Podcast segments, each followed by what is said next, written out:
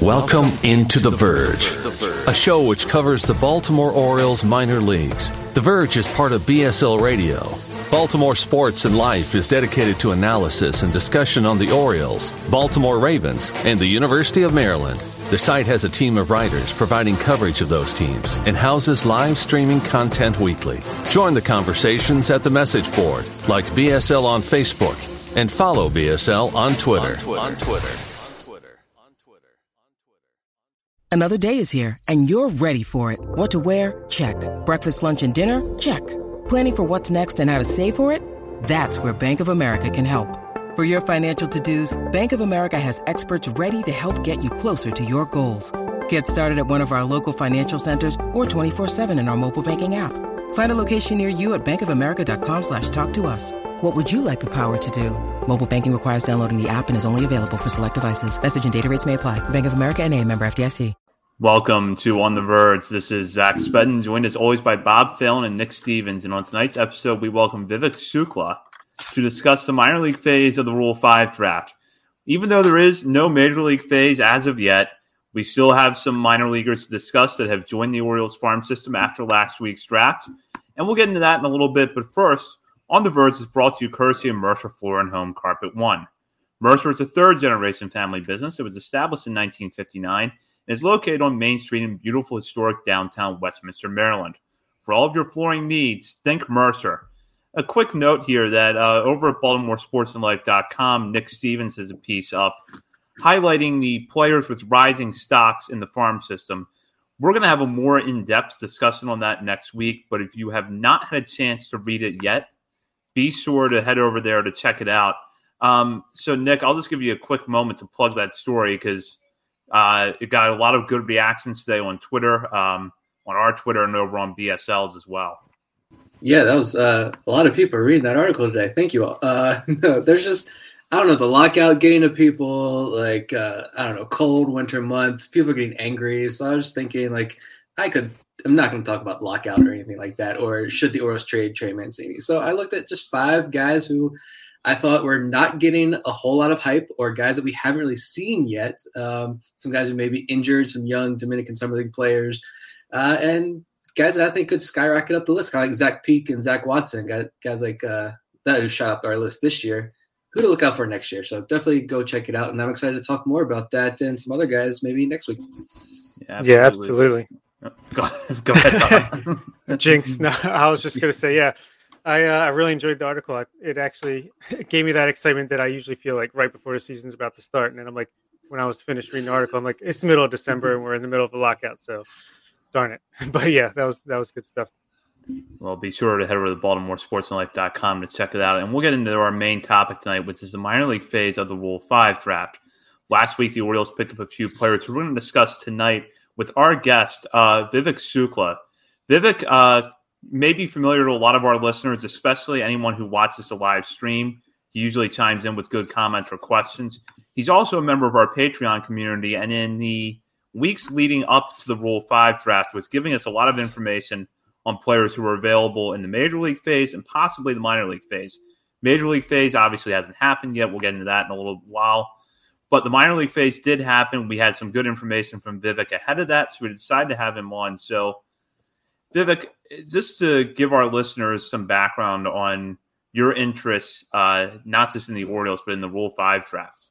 Yeah, uh, no, thank you so much. It's uh, it's an honor to be on right now, and uh, moving from a patron to a guest on this show. So, um, I, I guess really uh, my interest kind of stems from I always like the aspect of like finding some level of a diamond in the rough and not not this player that has to become a superstar by any means, but I always love the fact of like whether it was in Moneyball, you found some certain trait about a player and you were able to optimize that in some way. Um, like Dan Duquette obviously was a big favorite of the Rule 5 draft. So along the years, you could find the Ryan Flaherty's, the TJ McFarland's, who's now in his 10th year, which is, I, I, I would have never uh, guessed that. And I still consider also Anthony Santander a success. I think if he stays healthy, he's got mad potential. So, and then Tyler Wells, right? A guy who hadn't pitched in three years and I think fell off on everyone's radar but the Orioles were right there to kind of harness that. So I think I, hmm. I like the excitement of the possibility of like, what if there are some players that I start looking at certain characteristics and then I can monitor them through the years. Like, even if they don't get picked in this rule five, I can just, hey, there was something about them that actually did work, or there was something about them that didn't work. And then I'll, I, I, I learn so much from this process about players. Yeah. Yeah, the Orioles found their Hunter Harvey this year with Tyler Wells, the closer for the 2022 Orioles. And uh, yeah, the first Rule Five guy I ever remember was Jose Bautista. Unfortunately, he didn't make it through the year. I thought, oh, this guy's terrible. Yeah, mm-hmm. send him back. And then next thing you know, he's a, he's an All Star and and uh, a big friend of our new newest Oriole Rougned uh, Odor. Yes. Rougned gets a statue uh, apparently now, and on So the first player the Orioles took in the minor league phase of last week's Rule Five draft was Nolan Hoffman, a pitcher out of the Mariners system who split last season between Low A Modesto and High A Everett.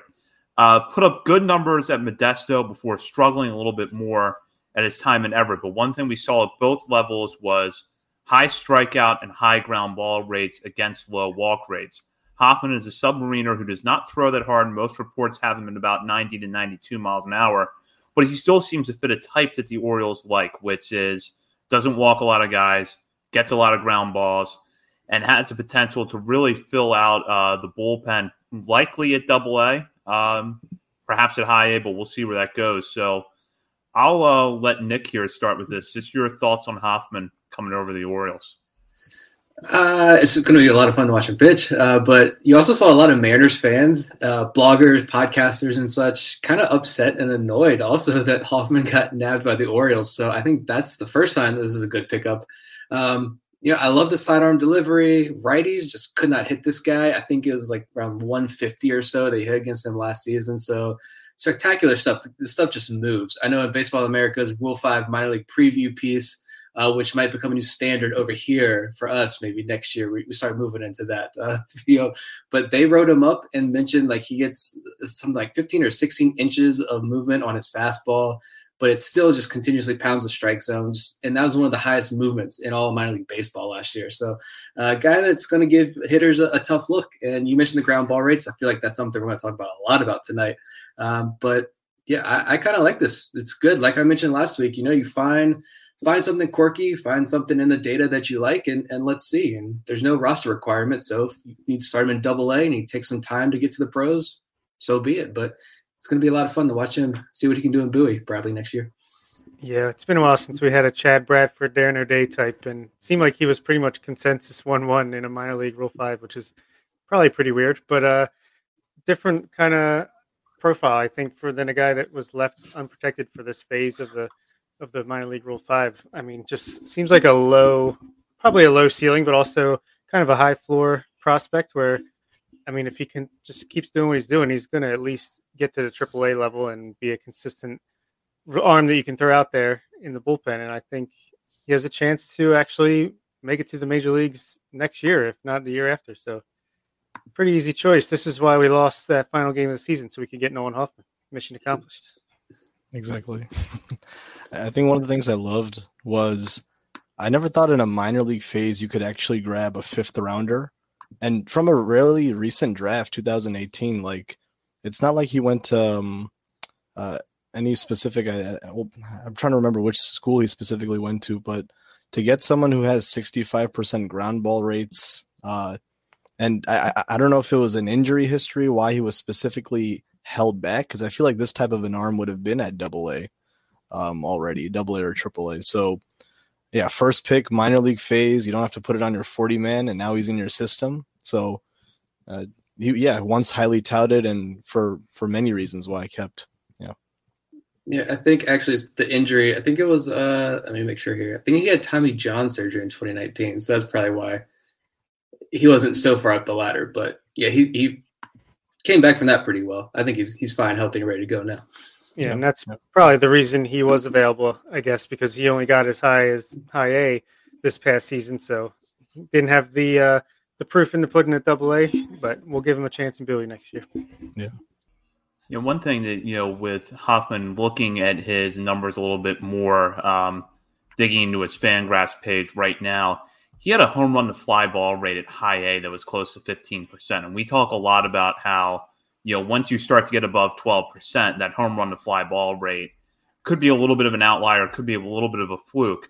So perhaps when he got to Everett, just a little bit worse luck with uh, fly fly balls when they were hit, which was still not very often because ground ball rates above 65% there.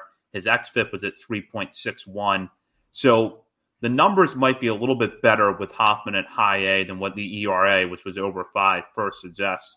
Another thing I like about this too is that I think coming off of you know the pandemic where we kind of had to throw age out the window at most levels, you're looking at a guy who's going to be 24 for most of next season, probably in the double A bullpen. Oh, yeah. And I mean, as a ground ball pitcher and a guy who doesn't walk many, even if he ends up being in the upper end of the home run to fly ball rate, it's usually between eight and 12. I mean, it's mostly going to be solo shots, I would think, just with his, his profile. And they might not come as often because most of the time he's getting ground balls. So, yeah, I'm not too worried about that, but it's a good point. It's probably his ERA would have been a little bit better with some normalized luck there. Yeah, Vivek, I think you brought up a good point. You know, a fifth rounder out of Texas A&M, so you're looking at a fairly, you know, fairly good program there. So to get a guy that was just a fifth round pick three years ago is a good find in the minor league phase. Yeah, no, absolutely. It, it, it kind of also amazes me because uh, Orioles don't have any other affiliates that like play with the Seattle Mariners system by any chance. So eh, I, I like the fact that our, our our scouts are probably out there somewhere just oh, this is an interesting data piece here. Maybe we can take a look at him. Maybe a scout was sent over, and as we're collecting our, our model, right? This guy, I think even Kyle Boddy later on said on Twitter, just like anyone with a decent minor league model would see the value in this pick, and then the next pick we'll talk about. Uh, yeah. The Orioles have scouts. What? Yeah, uh, right. We'll pivot over to the next pick now, uh, which was Cole Uvila, who was taken out of the Texas Rangers farm system. Pitched most of last year with Double A Frisco, where he put up pretty good numbers before a promotion to Triple A Round Rock, where he did struggle a little bit more. Uvila is a bit older at 27, but interesting background, has some good reports on him. Fangraphs actually gives his curveball a 60 grade, which is pretty high. And – a shout out to our former colleague at BSL and a former co host of The Warehouse. Did an excellent podcast with Cole Uvila, Bob Harkins. Um, so check that out if you have not had a chance to listen to it yet. But Bob, I'll start with you here on Uvila. Um, this looks like, even though this is a guy that's a little bit older at 27, someone you could slot into Norfolk's bullpen next year, perhaps. And, you know, given that we know the Orioles are going to need pitching help, he could be a guy that sees some major league time conceivably. Oh, I would assume so. Yeah, he's going to be 28 years old, I think, all of next year. Van Fangraphs had a pretty good article about him. He's like a spin monster, I think he was referred to as like high spin everything and can really ramp it up there. I don't think it's that common to find a guy that you're going to at least throw right away in AAA. Could even compete for a spot in the bullpen in spring training, possibly if he just you know blows comes in and blows everyone away. But at 28 years old. He's pretty much he is who he is. This is he's at his peak right now. Maybe he can be a guy that you can use in the bullpen. We saw how many arms the Orioles needed to get through the season last year, so all all hands on deck. He's one of them. Yeah, he was like literally built by Driveline and Kyle Boddy, I think, because uh, listening to Bob Harkins' podcast now, which I will probably link in the show notes. So check it out for sure. Uh, I listened to the first episode today, actually, and he talked about how he was in the JUCO ranks at like fall scrimmages, and he was like shortstop, and the bullpen was just getting wrecked, and the coach was just over it. And he was like, "I need someone that has a heartbeat that can pitch." And uh, Uvila basically was joking, like I'll I'll throw, like I throw sidearm or whatever. And uh, they're like, no, like you're you're actually going to pitch. And he went to Driveline that offseason, was throwing 90 miles an hour um, before his freshman season. So I mean, it's interesting. And for what it's worth, I know Evan Grant. I don't know who he writes for, uh, where he writes for, but he's beat writer for the Rangers. And he had a tweet right after the Rule Five draft I saw that said the Rangers viewed viewed him as a possible major league bullpen piece for next year as like an option. So take that for what it's worth, but definitely like a data darling kind of pitcher here. The guy that kind of guy that the Orioles can work with and see what happens. Yeah, if that's the case, they really messed up, leaving him uh, eligible for the minor league phase of the draft, where Orioles could just pluck him, steal him, put him in the system. It kind of looked like he was on the path to getting protected because he, he killed it at Double A, and I and maybe they felt that they could leave him unprotected with the inflated ERA at AAA. I felt like in general it was hard sometimes to trust AAA data sometimes because I know sometimes these are very hitter friendly leagues or the difference in the ball that we're also using. But I, I think, yeah, there's there's a lot of swing and miss there. And even before that AAA phase, there was 12, 13, 14 Ks per nine innings. So there's there's yeah, there's as you said, drill built by by Driveline. My favorite part of this league Rule Five was uh, just all these respected baseball people talking up the Orioles like no surprise that this talent evaluation and development team has found these obviously good guys. If you look at the numbers, that's just exciting to see confirmation that Elias has the right guys in place to find diamonds in the rough, as we've talked about.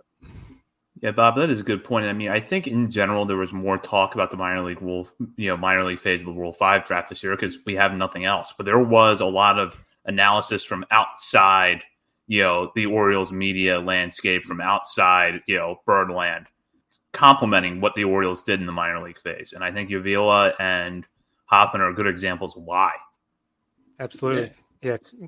I think it was it was Kyle Boddy too. Going back to him, Kyle Boddy uh, show as well. But I think before the Rule Five draft started, he said like this is going to be a big year for the minor league phase, just because we talk about the pandemic, guys getting uh, having that year off, guys like Hoffman who really didn't get a whole lot of time to rebound from injuries. Uh, so teams maybe didn't you know they weren't 100% sure what they had uh, maybe so they were or they were hoping with guys like Hoffman maybe they could leave unprotected knowing that other teams may not know exactly who these guys are because they haven't been able to pitch that much in the last two years uh, and so they probably try to sneak some guys through again uh, and Orioles seem to find some guys I think they're super interesting and worth talking about like that's all we can ask for with, with these two picks if they bust they bust. It's the minor league phase of the Rule Five draft. Like uh, the fact that we have a whole episode about this um, shows how crazy we are. But maybe there's something there. We'll see. We need the next Ignacio Feliz for sure. If either one of these guys is a case for as good as Ignacio Feliz is, we're in good shape. Yep. He's still in my top 75 prospects somewhere in there. I found my guy in the major league phase that we'll talk about later on that that blows Ignacio Feliz and Zach Peek. Sorry, Zach, uh, out of the water. That's rude. well, we'll talk about one other player the Orioles acquired. He was technically acquired outside of the Rule 5 draft, but he was a Rule 5 pick, and that's Tommy Wilson, who was taken by the Mariners from the Mets and then traded to the Orioles after the Rule 5 draft for cash considerations. Wilson's a right handed pitcher, 25 years old, originally chosen by the Mets in 2018 out of Cal State Fullerton in the 19th round of the draft.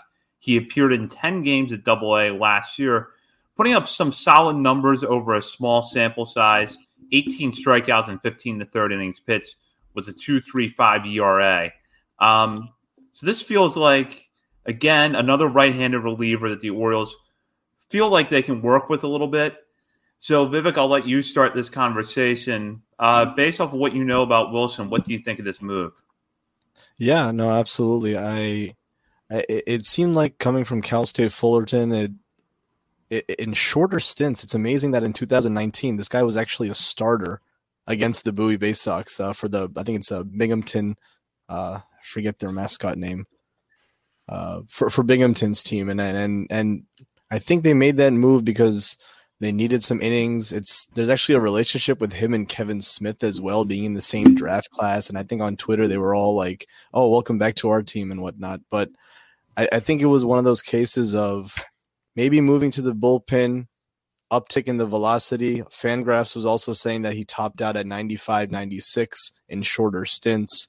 Um, the Ks per nine inning went up pretty well, whereas uh, I think he only had 96 Ks in about 113 innings last year.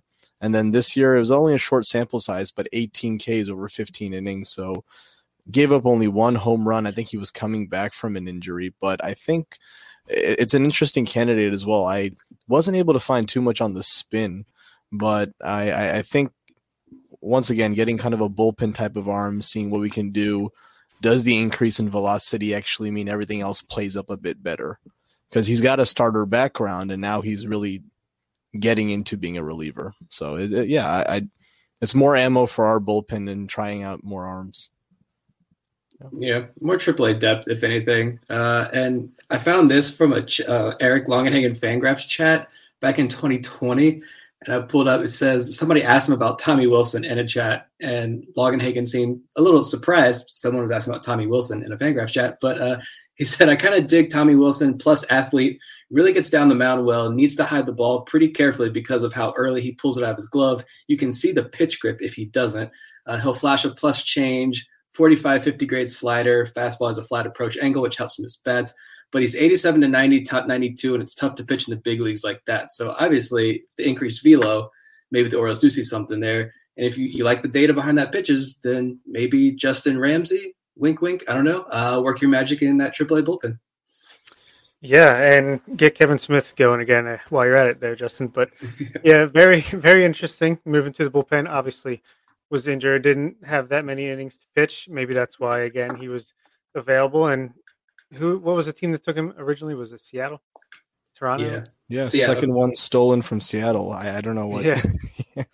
you know, seems like a fairly funny guy with this comment on Twitter about thank you Seattle for all the time you spent with me or something like that. So. I mean, he seems like a cool guy. The son. The most interesting stuff about him is off the field to me. I mean, he's the son of Biff from Back to the Future. He's an NFT artist. Seems like a renaissance man that does some pitching on the side. But uh, yeah, hopefully the fastball continues to play up. And if he's got four pitches coming out of the bullpen, then it's a different kind of arm than it seems like the traditional fastball slider reliever. So it could be interesting to watch. Yeah, I think you would be happy with an effective double A, triple A reliever that has a good fastball and a changeup. But if you've got four pitches to work with, that really gives him an advantage, I think, when you're looking at bullpen options for the higher levels of the minors. And, you know, again, I think the expectation is the Orioles are going to need a lot of pitching help in 2022. So, in my mind, if you are in AAA or in Double A, even putting up good numbers in the bullpen, you could be at least the Dusten Knight of 2022.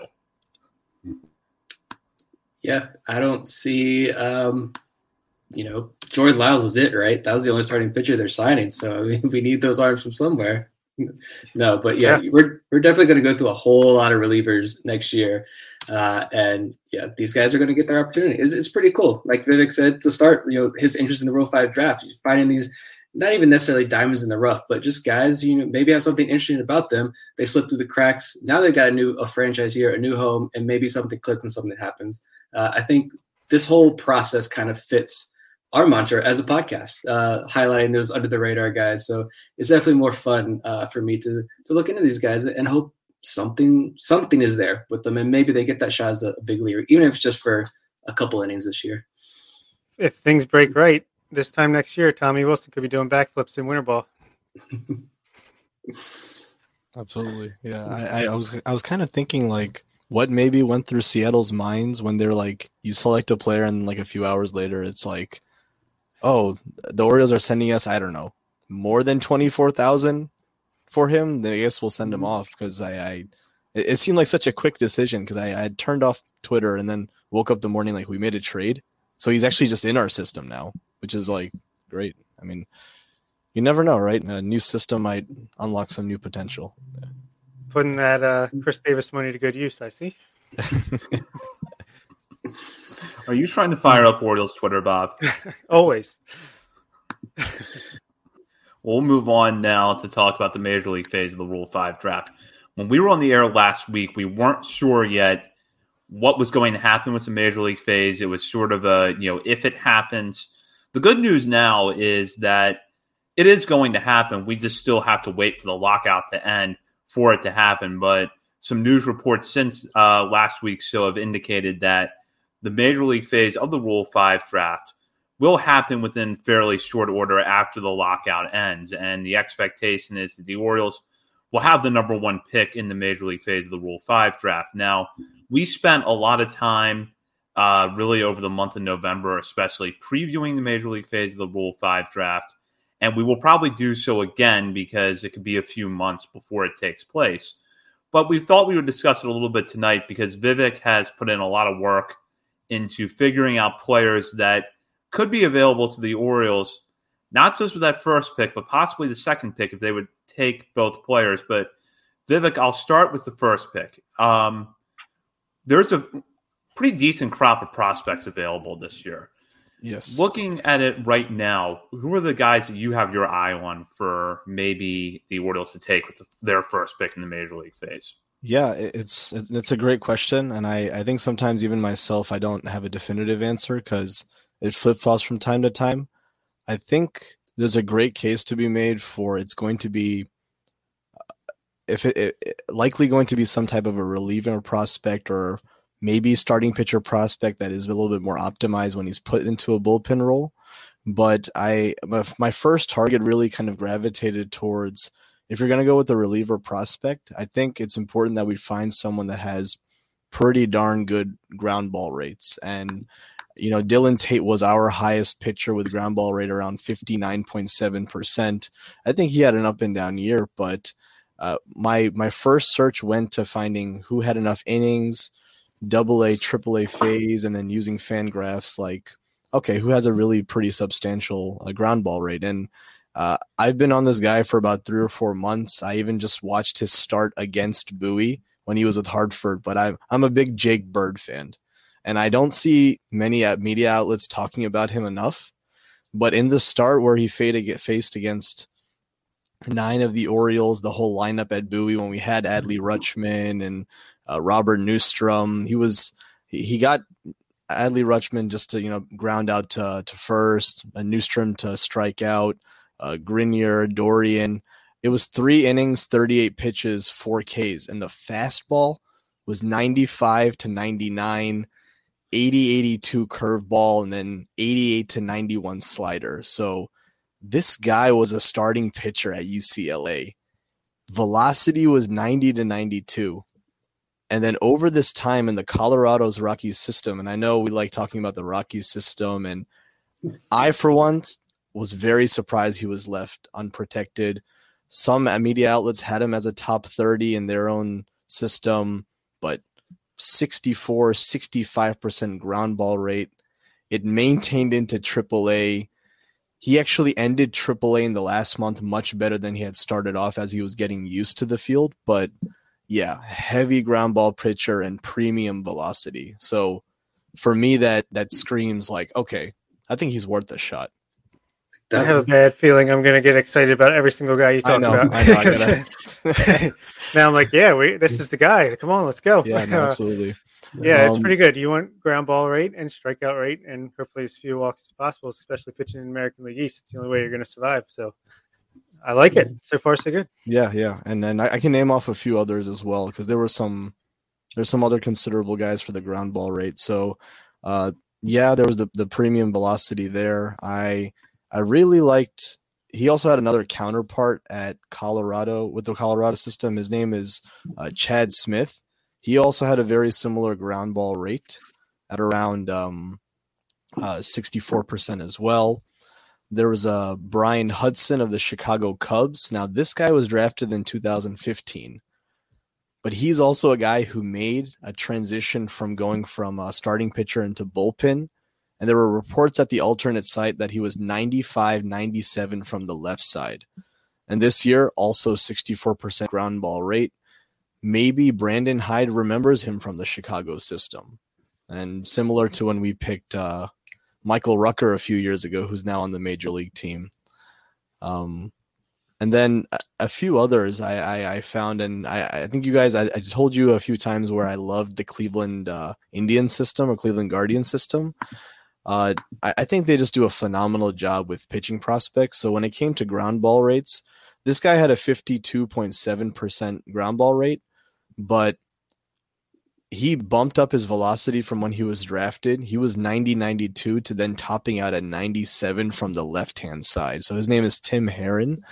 Um, yeah, uh, really a prospect that I, I, I kind of thought, even though he only pitched at high A, which was in Lynchburg, I think definitely worthy of a shot. So, um, again, it depends on whether they have other types of spin data, which I may not have access to, but uh, these were some of the ground ball pitchers that really uh, enticed me a bit. Um, I think one of the things the Orioles should prioritize, especially at Camden Yards, we've seen too many fly ball pitchers, and if you really want to start getting some value out of whether it's the two seam fastball or whoever has an interesting profile in their in their pitches, yeah, we got to start with getting more ground fall ground ball pitchers, shoring up the infield defense. Give us a chance.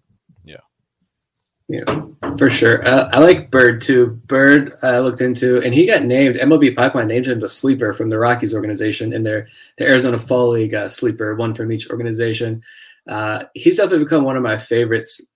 Uh, two other guys. Your thoughts on if, if Zach or Bob had looked into these guys as well? But I think you had him on your list. He's injured, so maybe you take a shot. Maybe not with the first overall pick, but since we're talking relievers here, uh, Joey Murray out of the Toronto system hadn't pitched since 2019, but was in Double A. I think he missed. He pitched like what, like an inning or less than an inning in complex league last year, but he was the 17th ranked prospect in Toronto's system last year on Fangraphs that had his velo uh, a velo bump. I I didn't write down what it was. Uh, maybe you guys know, but uh, he had a velo bump at the alt site. They view him as a reliever, misses a lot of bats, doesn't walk very many guys, and they labeled him this real analytical darling. Uh, so maybe if he may not be fully healthy, if the Orioles could sneak him in the bullpen, that's a name that stuck out to me when all the talks about the analytics behind his pitches and kind of maybe if he fits that Orioles model like the uh, minor league phase guys did. I like the idea of stealing talent from a division rival. That's for sure. Yeah, he had a phenomenal breakout in 2019. I, I, think his profile is just so low because he got injured and people forgot, and maybe in the combination of the pandemic and whatnot. But uh, I'll I'm trying to remember the numbers because uh, he had a very very high K per nine inning, and he was coming out also like I think uh, correct me if I'm wrong, and I'll double check, but I think he also had a starter profile as well. Um, yeah. And so he had about 150, 160 Ks, which is generally the top 20, top 30 in all of the minor leagues, and and uh, had the unfortunate injury. But I think even his fastball was quoted as like invisible, where it's just like it's just so hard for hitters to pick up. And yeah, if we if we love the spin like we did with the Cole Uvila, this could definitely be a great selection. Yeah, he's he'd probably be up in my top top ten, top fifteen. Yeah. We're taking six guys this year. I can see. Yeah, I mean, I, at this point, I almost want to build a team of that, but that's that's just not. It's probably not a good idea. Yeah. yeah. Um, I have a few others I can actually go into. Yeah, for for so outside of ground ball rate, I think uh, I I found some interesting like uh, guys who probably had spin characteristics as well. And I uh, will credit also part of the Baseball America article. There's a Christopher Gau for the Tampa Bay Rays, and he had 80 Ks and 48 innings this year, both at high A and double A. I think the double A affiliate is the Montgomery Biscuits, which I, I think Joey Rickard used to play for. Um, I like this guy for two reasons. One, I, I he was profiling also as a closer for this team in the double A phase and actually went up against the Mississippi Braves that ended up winning their double A championship. Um, I really liked his stuff. I've read some articles about mid to upper 90s velo, but I couldn't find any video that would verify that. But I do know that there were some spin characteristics that were really uh, appealing that Baseball America wrote about. I like the fact that he's also from Jacksonville University. And so when I start thinking Austin Hays, Michael Baumann, I'm like, if they have someone's ear and they've heard about him, they're probably thinking, hey, this guy like struck out everyone. And when you come from a Tampa Bay's Rays system and had this type of a K per nine inning, yeah, you get noticed. I'm I'm sure as we claim every guy that comes off of their roster, this could very well be one of uh, one of our choices. Yeah. I got the sense too that it was with him being unprotected. It was more just uh, unfortunate scenario in Tampa Bay where there's just too much talent in that Tampa Bay system and there's not enough space. So this could end up being a steal for somebody in this draft. Yeah, I agree. I mean, we talked a lot about Nick Vespi being that left-hander that gets a lot of strikeouts, has the highest strikeout rate. Gau has done that, you know, at the Ray in the Rays farm system, which, as Nick said, is one of the elite farm systems in the game. And you have to think that most organizations would have found room for him on their 40 man roster. Yeah, the depth of talent that they have is just unmatched by any team, I would think, in Major League Baseball right now. So, yeah, it's never a bad idea to steal from them, pluck from them. They know what they're doing over there. What Absolutely. about a guy that I was interested in when looking up some of these guys? What about Garrett Hill out of Detroit? I felt like looking at his stuff that he could be a real option here. Um, in high A last year, looking at his numbers here, like a 2.66 FIP, 30.6% strikeout rate, 8% walk rate, so good there. Didn't really allow a lot of home runs. And he was in the Arizona Fall League this year. Well, he got promoted to, Double A, and the walks kind of skyrocketed. Uh, numbers took a little dip in Double A, but he went to the Arizona Fall League this year. 13.2 innings, a 1.98 ERA, 21 strikeouts, and three walks in the AFL. So his report had a four pitch mix. Not a big velo guy, but uh, I know I saw Emily Waldon did uh, had a Q and A over at Baseball America when she did the recent Tigers prospect update, and she noted um, Hill and thought that he would be certainly be someone that's protected or taken in this year's Rule Five draft, uh, and that his deception has good deception, which helps his fastball play up, even though it doesn't have the velo. Um, but I, I, like that. I like a pitcher like Hill. Maybe you know you can use him as a long man out of the bullpen. If you need to make a spot start, because we know the Orioles are going to need a lot of starting pitchers next year, Hill could maybe be that guy. Yeah, no, definitely. I, I, Hill was also on my list. I think he was like a late addition because of the work that he put in in the AFL and 99 Ks and 75 innings. I've never seen someone's ERA and FIP like be different by 0.01. So 2.75 ERA, 2.74 FIP. So it, it it kind of like shows on either ends like he's got some stuff there. I saw a few videos of the the fastball uh, topping at around 93, 94.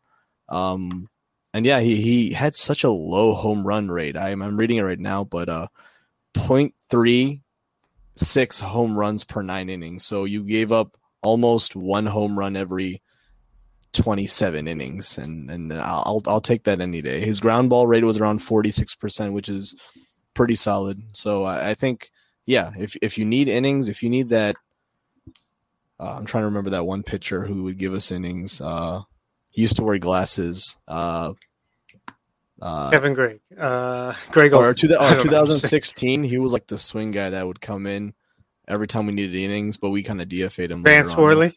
Vance Worley. Yeah. If you need a Vance Worley type, uh, I think a Garrett Hill really really fits in into that. And then, uh, yeah, I, kind of even maybe this can segue into uh, the other part of also where I also questioned if we were looking for starting pitchers or relief pitchers because it's easier to keep a few in the bullpen. I think the Orioles have rejuvenated their bullpen by right. You added Bautista, who can top at 100.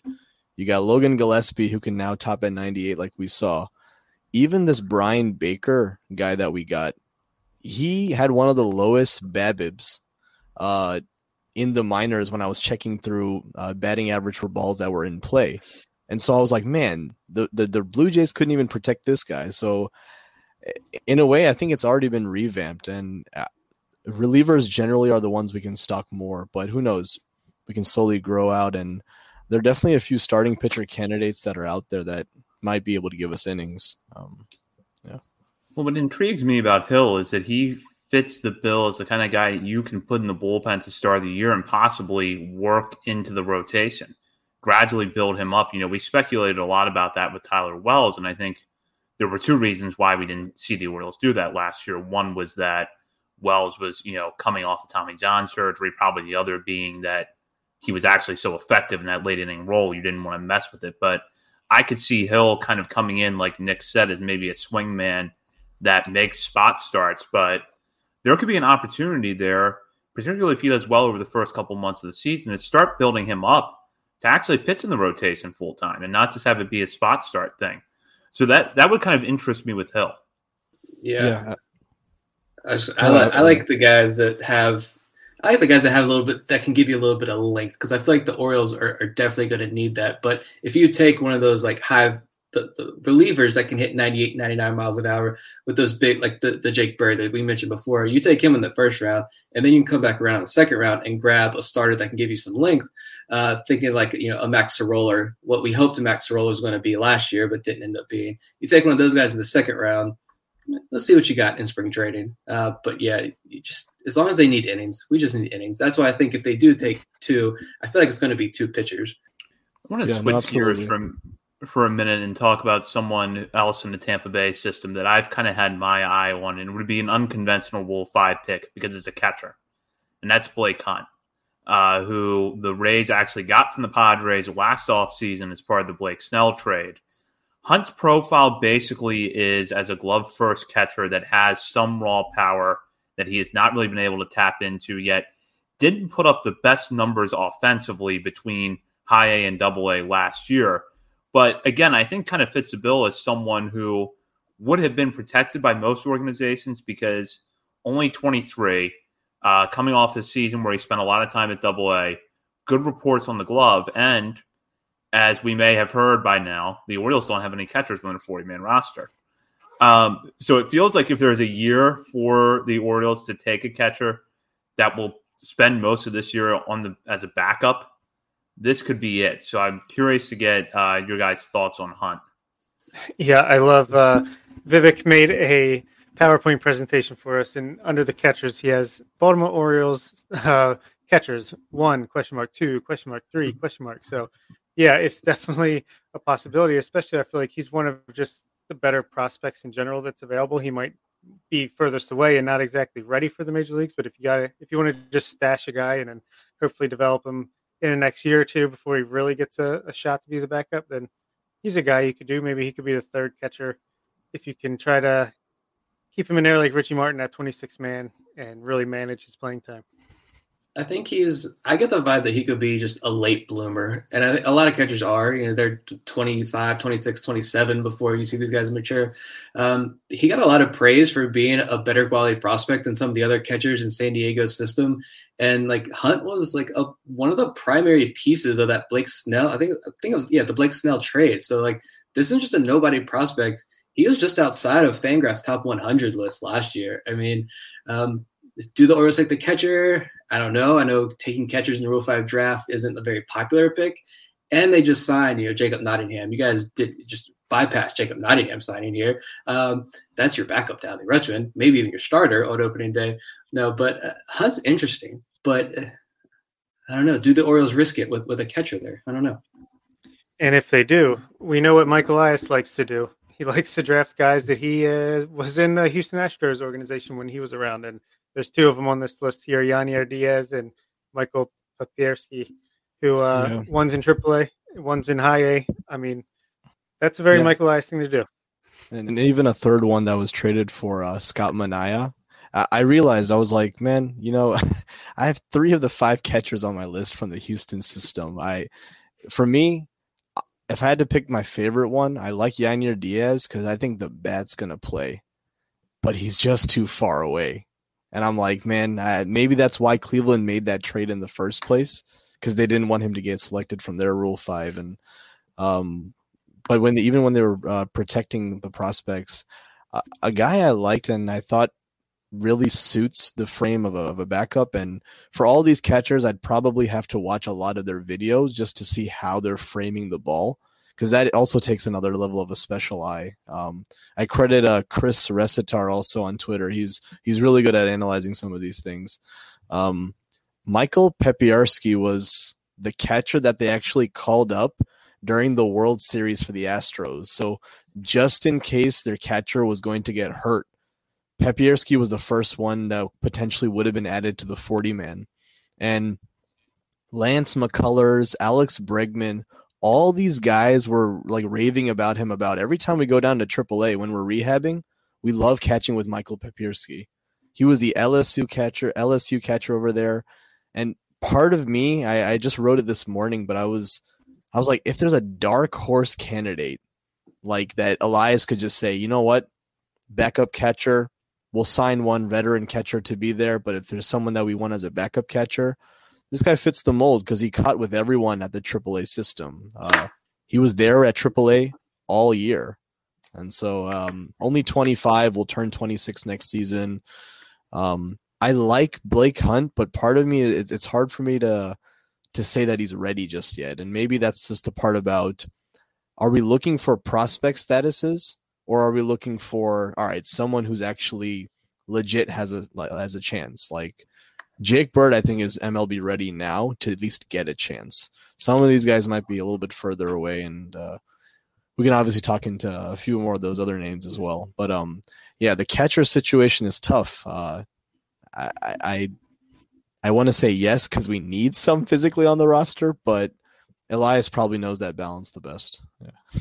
Yeah, at least he does. He should know those guys. There's three guys he should know them. And Papierski, he's got that great uh, walk rate, which is really cool to see. 246 batting average, but almost 380 uh, on base. So. Oh yeah, yeah.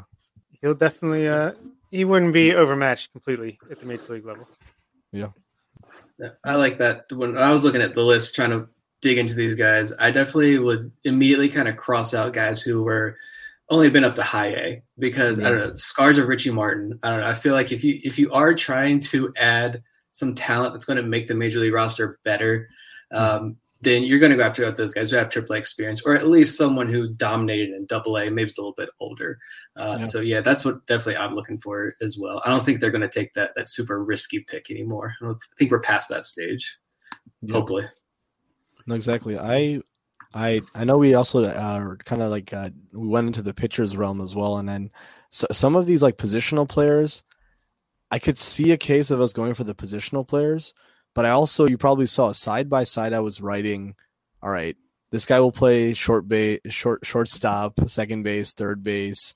How many spots do we have, and how do you balance that with the Terrin Vavra, Rylan Bannon hasn't gotten a chance yet. You now signed Rougned Odor, and so um, I, I, the one I, the, the two bets at least I wanted to highlight, at least on this piece. I think this year is a great year for utility options, like the Kramer Robertson at St. Louis Cardinals. I know the Orioles have Orioles have probably had an eye on him. There's a Bryce Brigman who's gotten like a lot of raves on the Miami Marlins side when it comes to their prospects because they've this guy hit 280, 361 at uh AAA, spent all the year at AAA shortstop, third base, second base, really good defender, not a lot of power. And he never got his called up and he wasn't even protected. Actually, the most surprising fact was uh, the Marlins didn't protect anyone. And I think that was the, the, that was the most surprising thing. But I guess uh, maybe they're saving up to right have this type of an off season now for their fans and and getting players. I really liked because I, I, feel like third base. I, I, I like having power there. And the two guys I was thinking of was David Villar for San Francisco Giants. Um, I always tried like throwing this out there in Twitter where I would go to the athletic writer for the Giants and just ask, So, what do you think about David Villar and his potential of being protected? She actually had him on the list of like, he'll likely be protected. So I was a bit surprised. Um, set the record for the Richmond Squirrels 20 home runs. He hit at least five bombs against the Orioles. The defense is a little bit suspect um, uh, from third base, but he played the whole year there, so he's got experience. Uh, 881 OPS. Um, so the Orioles have definitely had an eye on him, and I was a bit surprised he wasn't protected. So, uh, 10th rounder or 11th rounder uh, in 2018. Uh, I think has a lot of potential there. And really, the for me the most exciting bet, and probably because of his affiliation with uh, Mike Trout, is uh, Buddy Kennedy. So. Uh, a 22 year old hitting 22 home runs, 17 of them. He had a huge power surge. His ISO just went through the roof for over 200 at uh, uh at Double A. His strikeout percentage went up, but uh, for someone with 300 350 at bats to have 50 walks to 98 strikeouts isn't horrible. Um, and so really, really good contact hitter. He was given a 55 grade on Fangraphs. I think this year he saw the uptick in power. One of the weeks at the AFL, he was hitter of the year.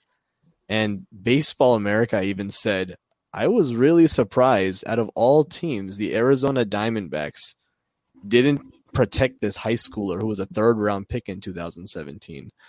I know there's a there's an issue with he's played first, he's played second, he's played third, and the defense isn't stellar.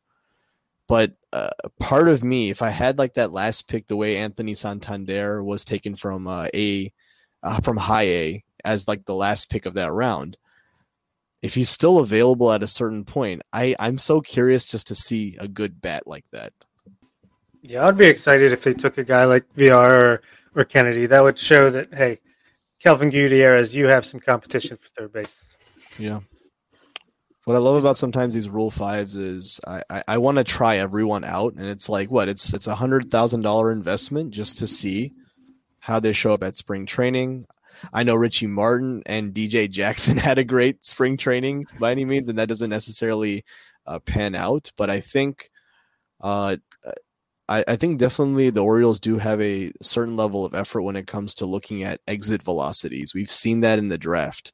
So uh, there were a few videos where I saw David Villar topping out at about 108 miles per hour. Uh, Buddy Kennedy has uh, I think there's this hits model, PARS hits model that's online that I was reading, and I'm trying to remember what their formula is, but they had Buddy Kennedy rated as one of their best hitters. Uh, Prospects Live did a ranking of 500 hitters in minor league baseball, and they had Buddy Kennedy as the 90, 91 out of 500, all the hitters.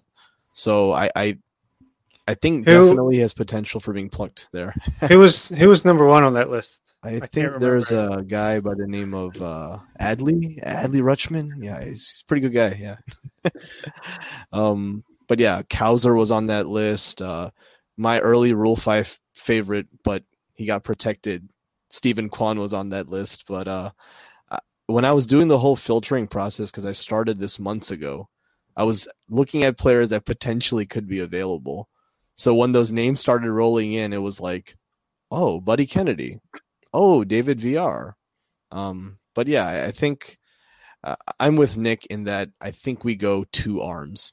It's just hard for me to see two uh, our position player right now. Yeah. I did like Villar's videos a lot. I did see that one on Twitter of him going 108 miles an hour. Uh, pretty good too. Like he's digging into balls. He's fastballs inside. He's turning on them, sitting him out of the park down there in Richmond. He's he was a lot of fun to watch offensively. I did want to know like of course, I said before we came on, I hated you guys for us doing the show right now because I was planning on a relaxing Christmas break, and now I just want to dive into these guys a lot more. And Villar was one that I want to know, like, can he play good defense? Because if he can just play an average defense, I wouldn't mind if the Orioles went that route with him, brought him in. Um, another, I want to throw out one more batter. Uh, there's some others like I wish Seuly Matias was just like hit the ball because God, he can just rake uh, from the Royal system. I know he's not going to be picked up by anybody, but one name that I like, the hitter that stood out to me was, uh, tell me if I'm crazy, Samad Taylor from Toronto organization. He talks about utility guys, second, short, left, center, kind of the super utility. A lot of these guys on this list that we talked about today are like high OPS guys, high on base percentage, good walk numbers. Strikeout seemed to be a little bit of an issue there with him. It's about 30% this past season when he got promoted to I believe it was double A he got promoted to. Yeah. Um, but it seemed like Samad Taylor is a guy that a lot of Blue Jays fans were pretty high on it and liked what they saw from him this year. And I wonder if he's a guy the Orioles would risk bringing in maybe some competition for the Jorge Mateo, Jahmai Jones route. Yeah, Taylor would fit that mold as sort of your super utility type. I think that you when you look at the power numbers, certainly more than what Jorge Mateo brings to the table, perhaps more than what Jahmai Jones is going to bring you. So I would put Taylor in there, and then Kennedy and Villar. What will have to separate them from everybody that's in the Orioles uh, on the Orioles forty man right now? That's an option for third base. Is that power? Because Gutierrez, we know, is clearly the best defender of the group. Rylan Bannon struggled a little bit at AAA last year, and we don't necessarily see him as a big time power hitter. Tyler Nevin has never really produced home run power um, in his career. So Kennedy and Villar, if you're going to look for power out of that position, they have a clear advantage over everybody the Orioles have on their 40 man now. So I'll be interested to see. But Taylor's versatility, I feel like if you're going to look at those three as possible options, Taylor's versatility might give him an edge over Villar or Kennedy as far as whether the Orioles take him. Yeah, it's not like the Orioles are busting with talent on the infield. You know, if you're going to get a guy who can play around the infield, a little bit of outfield, you're right in line with about 10 other people that could uh, compete for that job, unless they sign Kyle Seager once this lockout ends, which we know they will. Absolutely. I And, and and I'm happy you brought up Samad Taylor because that's someone who's in that Eastern League. So we know for a fact the Orioles have had eyes on him. The 16 home run pop. I love seeing the 30 steals as well. So, um, I, I yeah, if you want someone who right, you had a massive power surge. He, played the outfield and he also played your second base and your third base, and then he'll also give you speed. Um, maybe that's kind of like the utility candidate we could potentially want to see at uh, at spring training. Um, yeah, yeah, I, I would put him right right behind for me the Villar and and Buddy Kennedy. Um, but I was yeah, I was impressed with all the the utility candidates this year. I know Miles uh, Mastrobuoni from the Tampa Bay Rays gets mentioned, um, and then uh, I would love for us to select an outfielder as well. But I also logistically know like unless DJ Stewart is traded for a prospect, maybe. I think I, I dropped that in the group once. I was like, I, I still believe DJ Stewart will, will, will get some value back in there. And there's also Anthony Santander, who I, I think has massive potential if we can get the right value for. But um, if those moves had been done pre-lockout, then I would have considered, all right, maybe one outfielder just to try it out because – Oscar Gonzalez is a guy who hits the ball hard, lot of home runs. Same with Ruben Cardenas, but they strike out over 25 to 30% of the time. And so it's kind of like, I hope they get their shot one day just to see what it's like. But I also know that I think we're also, as a team, kind of wanting to see a higher on base percentage too now as a team. Yeah. So uh, no interest in Griffin Conine because we know that's the name Orioles fans oh are going to want yeah. to see, right? I know. I'm, I will, we'll probably get hounded for this, but I, I, I think, I think Kyle Stowers shows you a better version of Conine in that respect, and then that, that's kind of how sure. I would counter that. Where if if the Marlins themselves also feel like we can pass by and uh, uh, potentially rework his swing, and then that's a credit to the Marlins system. But I think a lot of risk with a 0.174 batting average. I do think he's going to be a major leaguer one day. No doubt about it. It's just uh, do we want to do that right now for for our team and maybe they feel like we can make the swing adjustments but when you have Stowers and even we're also fans of Robert Neustrom which was a surprise for all of us you know um and I, I, I think by by that means someone else may take a chance on him um and yeah, I'm I'm seeing the Michael Stefanik uh, comment. I'm happy someone yeah you brought that up. That he was also on my list. Phenomenal hitter. I don't know how he didn't get drafted by a team, but he's been hitting over 300 throughout the minor leagues. Uh, really high contact bat. Hit 17 homers at AAA, but I think that's also part of an inflated AAA environment in the ball. But man, yeah, he, he's a second baseman, third baseman that could also very well fill into that category. Like, I think I think the hit tool is legit. So if if they if they feel that, why not throw him into the mix? Yeah, uh, whichever the viewer was, that's a great yeah great comment. Yeah, I think Baseball America had him labeled as one of the few hitters that could stick, and I think they had another quote from a scout, if I remember. I think that was him. They had an AL scout who said like he's a pretty easy carry if a team picks him up in the Rule Five draft. So another option there. Yeah, and as much as I would love to steal him back from the Marlins after what they they did to us last year with Zach Pop, uh, I don't think Griffin Conine's the guy. Yeah, Conine, excuse me. Yeah, I had yeah. I had one guy on the Marlins, but that kind of went into the prospects list. He just from you know how the Marlins made a bunch of trades of giving arms away to to Pittsburgh. This guy just entered the top uh, 30. His name is George Soriano and I had been following following him. He was top top four in the number of strikeouts in the Marlins system, right behind the Max Myers, the uh, Jake Eders, and Kyle Nicolas, and uh, yeah, the Velotic, age 22, 23, topped out at 97. He's only was at A ball and high A this year, but 114 strikeouts and 89 innings. Like this guy, and then a few guys like George uh, or uh, Eduardo Salazar of the Reds, really good prospects. And I wish they were in our system.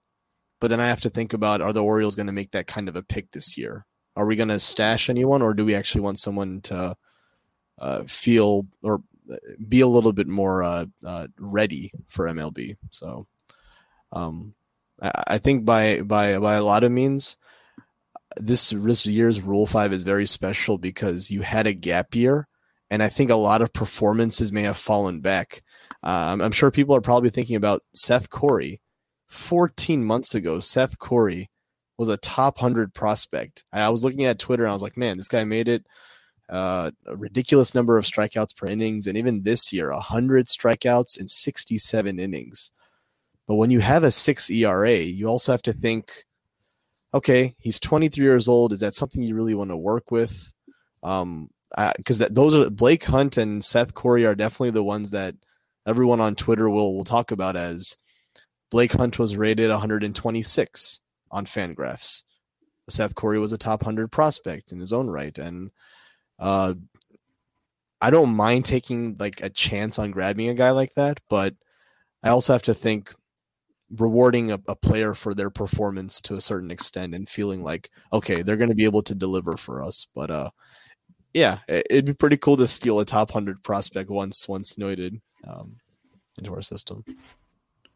Yeah, I had his name down there too, but he his walk numbers kind of make 2019 DL Hall looked like an elite control artist. That was the only thing that super scared me. But I think someone's definitely going to take him and, and try to work with him. And I hope he succeeds. He was a lot of fun to follow. Oh, yeah. I want to throw one more picture out there that I had that I was very interested in because I love this type of guy. And I'm going to butcher his first name. I apologize. From the Seattle Mariners, is it Deshaun? Deshaun Arias? Uh, throws it up to like 97 miles an hour with a wicked slider. And I saw some reports that really like the changeup as well. 37% strikeout rate across two levels. Guys barely hit 200 against him. He is like the true high intensity, just alpha out there on the mound. He's going to strike you out and then let you know about it like twice before you get back to the dugout. I love this type of guy. I would just personally, he's my favorite on this list because I want to see him in an Orioles uniform. I want to see some personality out there on the field, and he's got the stats and the stuff to back it up. So that that's my name that I'm watching closely. But yeah, no, absolutely. That one, uh, Dason Arias was the first guy. So I think Seattle was the first team that literally posted, "This is who we're protecting." So I was like, okay, now I can go back into the list and the drawing board. And I like Dayson Arias for many reasons. A lot of his delivery and I, saw a few tweets also sharing the same type of atmosphere or the thought process, but a lot he comes from like an Edwin Diaz type of mentality and and, and, and position. And I, I know the ground ball numbers aren't necessarily there. There's a high strikeout per nine inning. He was the one when Matt Brash, if you guys remember, like got called up to the Seattle Mariners. Every game that Matt Brash started, Dason Arias was the one who was closing the game and then they were just a really nice one two one two three you know combo with an, with another pitcher just closing out games at the double A level. So he kept that ERA at both levels around two five two six, high strikeout per nine innings, sixty nine I think in forty four innings, and uh, yeah. After every single like punch out, you could see the strut on the mound. Like, I got this. So if if we want to go three for three by taking it from the Mariners, I, I'm with you. And I'd love to get your perspective, Vivek, on the guys that the Orioles didn't protect. And if you think, you know, we didn't lose anybody in the minor league phase, what do you think the odds are that Robert Neustrom, Nick Vespi, et cetera, get selected in the Rule 5 by another team? Yeah, no, that's, that's great. That's a great question. I think, honestly, I, I, I looking back at the list, I think I, I agree with, I think it was either Nick who had said it. If there is any probability of a player to be taken at the highest realm, it's because of the stock that Vespi got at the AFL. And and um I don't think he necessarily fits into uh, just being like a soft tossing lefty, but he's been very crafty, very nice. Like he's been pinpoint position um, from where he wants to locate the slider and the fastball, and uh, really nice curveball even that we know about Vespi. So I I think Vespi would be the potentially the guy that people would take. My dark horse candidate, I or at least before I go into that one, um, when I look at Neustrom compared to some of these outfielders, I probably would take these outfielders over Neustrom. Um, looking at some of the relief prospects that are there, I think they would rank heavier than than Vespi, but at the same time, Vespi with the double A and the triple A experience, even giving that showcase of AFL kind of puts him on a higher level.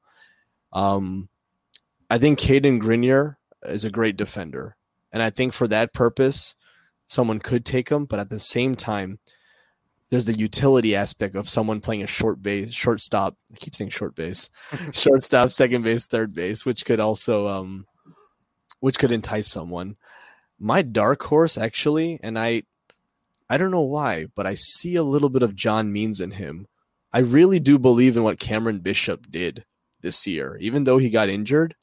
That 12 strikeout performance, despite I know Hartford wasn't a very good team this year, that you know they also had Jake Bird, but um, the 12 strikeout performance, a lefty maintaining velocity around 93 and 94, and his secondary is getting refined. For me, that's a candidate I feel like he starts off at double A, goes to triple A. He could have that same level of that John Means ascension where we saw David Hess get added to the 40 man. John Means didn't. But he proved himself at double A, got up to triple A, had a great year.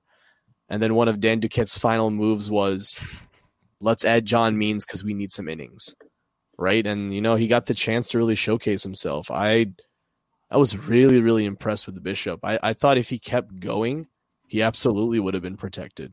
Yeah. Yeah, I loved what Bishop was doing in the middle of the season. I think that's a good point. He does fit the bill as a bit of a dark horse. Now, Vivek, we've talked about this on this show before, so I'm going to throw it out to you. What's more likely? a team takes Cadyn Grenier for the defense, just like you talked about, or a team takes Adam Hall for his speed slash relative youth and stasses him in double A in 2023 after he spends a full year in the majors? Oh, that's a beautiful question. I think it, it's amazing because I think if you look at a pure prospect perspective, anyone who pulls up Fangraphs and pulls up MLB Pipeline, the answer there would be Adam Hall, right? You take the youth and you look at the potential for power. Um, you could factor in the fact that there was a gap year. I believe he's a native of Toronto, so I also or of Canada, so I don't know if he necessarily had the same access to resources. Um, but I still haven't gotten the emphasis yet or the the the enhanced power from his end. And I think you know part of going into the decision, right? He I, there's uh, we've gotten Gunnar Henderson now with the power output too. We've got you know Jordan Westburg with the powder and power, and I, I think that's kind of why he was left off. But I think in this case, I don't see Hall staying on an MLB team. Yes, he has the steals, but his strikeout rate and hitting the ball into the grounders, I think well, a few podcasts ago, it was mentioned that he had one of the highest ground ball rates, just balls being hit into the ground. And I, I think and Grenier did show a little bit more this year in terms of, uh, yes, he also strikes out as well, but he'll he'll give you solid defense whether he's playing shortstop and second base. He's defensively major league ready, which I can't necessarily say for Adam Hall. And I don't even know if Adam Hall's bat right now would be ready. I I I think if we didn't have the gap year, he would have been at double A by now and we would have seen a little bit more. But I think the Orioles took a gamble there. Like, you know what? We kept him at high A. How much our team's really going to take a chance on him? So I think Grenier at this point would be probably selected over Hall. And Sim Contribute had a comment that Hall gets no love here. I feel like we're pretty kind to DL Hall. I don't know what he's talking about. uh, yeah. Uh, as I far as Adam Hall goes, yeah, yeah, yeah. Adam Hall, DM DL Hall. My god. yeah. Uh, I think Eric Garfield's dog has a better chance of being picked in the Rule Five draft than Adam Hall, and that's no shot at Eric's dog. That's a beautiful dog. He catches a lot of balls out there in the outfield. So, yeah, that's how I feel. For for me, I thought I, I, I at least wanted to see a better on base percentage and batting average from Adam Hall because we saw that at Delmarva. And uh, I think a lot of it had to do with the gap year. So if I saw an Adam Hall resurgence this year, yeah, that could definitely happen. I just don't know if he's ever going to have enough power to be even a 10 home run per year guy. So Yeah, I hope he fair. takes that and uses it as fuel. I hope I'm wrong. Yeah. Yeah, honestly, I do hope Adam Hall blows up next year in Oh, Double yeah. A or Yeah. wherever he starts and just catches fire and gets his prospect status back because he definitely lost a little bit of luster this year. Sure. Sure. I was talking about Orioles guys. One comment I, when you said that this might be a, a surprise here, but Cameron Bishop being picked, I thought you were going to go with Brendan Hanifee there, and uh, it scared me a little bit. But No, no, no. that, you're you're you're absolutely right. I'm I'm so happy you brought that up, Nick. Um, interesting. It's an interesting this- thought exercise, at least. Yeah, this guy is, and maybe we'll do the same treatment like we did kind of of Zach Pop, right? We banked on the fact that you're coming from Tommy John surgery. There's no way in hell that you'll, you know, get a prospect like this or pick him up on the team. Hanifee is the best ground ball pitcher I consider in our system. So if that means anything to anyone, um, I, I think if teams feel like he's still going to be 23 years old, why not take a chance with him? Uh, pitch him for one inning. Now, I think sometimes there was also a few prospects on there when we were talking about the other minor leaguers where I think the reason we like really, really were able to keep Anthony Santander is because he wasn't ready for the beginning of the year. And you got to split his time over end of 2017 and the beginning of 18 before you could option him. I think Hanifee's surgery was May or June timeframe. So he wouldn't be technically ready until the later half. And someone could very well that's fine. We're gonna split the time here and over there. But uh I love that video. I think that On the Verge has posted of his sinker and that movement. Because I, I- I think that is a characteristic that I wish a lot of the Orioles pitchers had more of. And that's kind of where I gravitated towards. Like really, really want a lot more ground ball pitchers. And I'd say he's probably one of the best ones in our system. Speaking of the injury, I just if he doesn't come back till May or June, he's like going to be mid next season before he's ready to come back and he's healthy. Yeah. But even if you if another team takes him, let's, let's use the Marlins because they take everybody that we love. If the Marlins take him, I don't know if you guys know this or not. Marlins take Brendan Hanifee. He's remains on the. I guess you could put him on the injured list because of surgery. Can you put him on the injured list and then Yeah. have him do some rehab appearances in the minor leagues to get his feet wet? Or exactly is that a possibility? Or- I feel like if you can do that, then that's going to make him even more attractive because teams can stash him. He can get some minor league work. They can bring him back. Oh, he had a setback. He's hurt again. We send it back to the minor leagues.